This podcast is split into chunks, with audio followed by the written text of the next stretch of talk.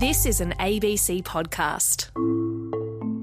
Hello, this is CoronaCast, a daily podcast all about the coronavirus. I'm health reporter Tegan Taylor. And I'm physician and journalist Dr. Norman Swan. It's Monday, the 15th of November, 2021. And Norman, a couple of days ago, I asked you to gaze into a crystal ball and tell us what next winter was going to look like with COVID. And you did, and it was very, very entertaining. But actually, you don't need to anymore because it's coming into winter in the Northern Hemisphere.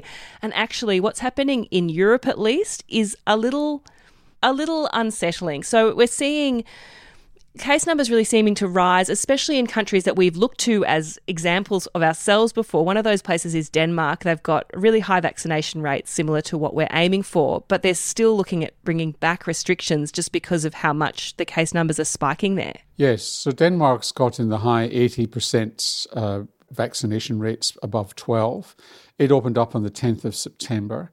It had a staged opening up through the northern summer and I think it opened up at three or four hundred cases a day. So now it's at 83, 80, well, over 80% of its highest peak. So well over 2,000 cases. What do you mean by that? So 80% of what it... Oh, 80% of the largest number of cases it ever got. That's, that's where it's back. That's where it's back to. I think they had something like 2,900 cases the other day, a rolling average of about 2,000 a day. So they're, they've gone right back up. Their hospitalization rates are not astronomical. They've got over 300 people in hospital, maybe about 316, I think, on Saturday, 43 people um, in ICU, 22 of whom are being ventilated. So those numbers are going up slowly but, but steadily in terms of hospitalizations, but it is partly decoupled from the uh, case numbers. But nonetheless, they are worried and they're uh, introducing some extra international restrictions. I think they're focusing on Singapore initially uh, to go into to short quarantine, and they're talking about other public health and social measures such as returning to masks if this doesn't abate. Then, if you look at the rest of Europe, things are not good news in the rest of, of Europe. So, we have talked before about how Eastern Europe, those countries are very low immunization rates. For example, Georgia is only something like 24% vaccinated. But you've got Austria, Belgium, Ireland, Germany going up quite considerably. Belgium is now the 10th highest, highest caseload reportedly.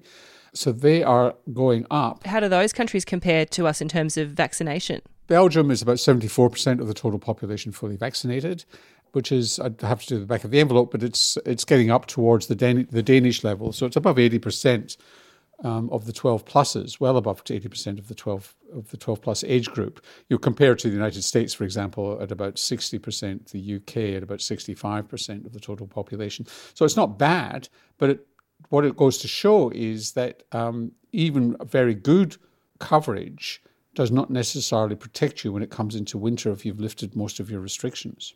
So we're coming into year three of this pandemic. We're all over it. We've the vast, vast majority of Australians have gone out and done the right thing and uh, have either gotten or are getting both of their vaccinations.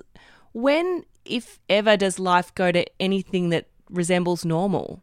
Well, we're going to be a bit of a testbed for that. So we're going to get to very high levels. We'll get to 95% 12 plus we're going to be slow at getting to five year olds to 11 year olds, and that's going to make a big difference to population coverage when we do, as well as protection of that age group. So that's, but that's not going to start until the beginning of next year.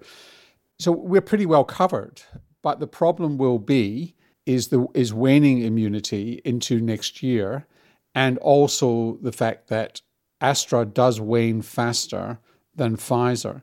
And so, one of the reasons they believe that you're seeing a surge in Europe at the moment is that you've got quite a few countries where, where the dominant vaccine has been Astra, and it wanes faster than Pfizer.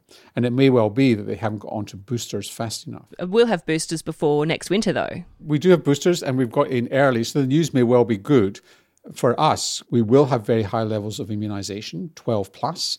And then we've started our booster campaign, but we're going to have to make it clear to the Australian public like Fauci has, is that if we really don't want surges to come back, we've actually, the boosters are non negotiable. I mean, we're not going to force people to have them, but if people think they're optional, they're really not. They're part of the immunization program and we should get onto it. So you said just now that Astra wanes faster than Pfizer, but we've had people saying that we have said on this podcast before that it's the other way around. Can we just clear that up? When we said that, that was the data from Public Health England showing that uh, Astra seemed to be maintaining its level of immunity and Pfizer was dipping below.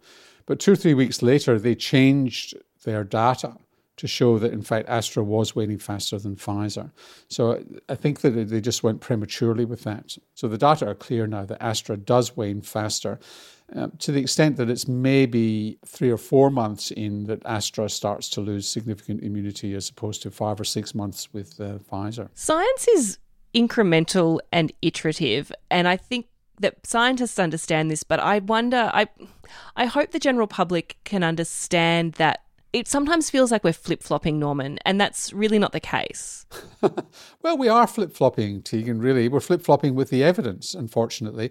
And we've done that since the beginning of COVID to be really to be transparent with all our corona casters. But that sounds so like to say that sounds so like how can people trust science when they feel like that's the message that they're getting? Well, I think that in COVID, there has been an element of trust involved because We've had to go with data which do change day by day, week by week, thousands of papers being published, many of them not peer reviewed. And that's created a bit of bouncing around in terms of the data. It has settled down a lot. But this is, uh, you know, and if you go back to last year with what we were talking about last year, we were correcting data, you know, not too frequently, but on a reasonably regular basis. And this is certainly one piece of data that we've had to correct more recently.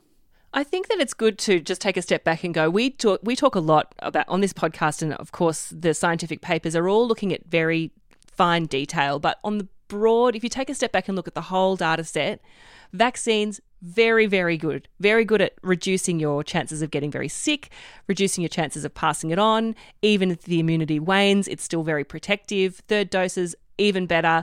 Just, just this this sense that yes, it's okay. Things are shifting, but it's not the ground shifting beneath your feet. It's just some of the details shifting. Yes, but again with vaccines, because they were developed with a total focus on safety and effectiveness last year, they did compress the middle bit, which was dose calculation. And that's where we're settling, that's what we're settling into now. So we can be utterly confident, like you say, that the vaccines are safe and that they're effective, all three that are available in Australia. What we're seeing now with the booster issue is that if they'd had time to actually develop, like a, in a non pandemic situation, they would have been launched as three dose vaccines. And that's really what we're seeing now. So we've not resiled from safety, we've not resiled from effectiveness. As you say, those data are solid. What's been less than solid is just the right dose to get you the maximum immunity.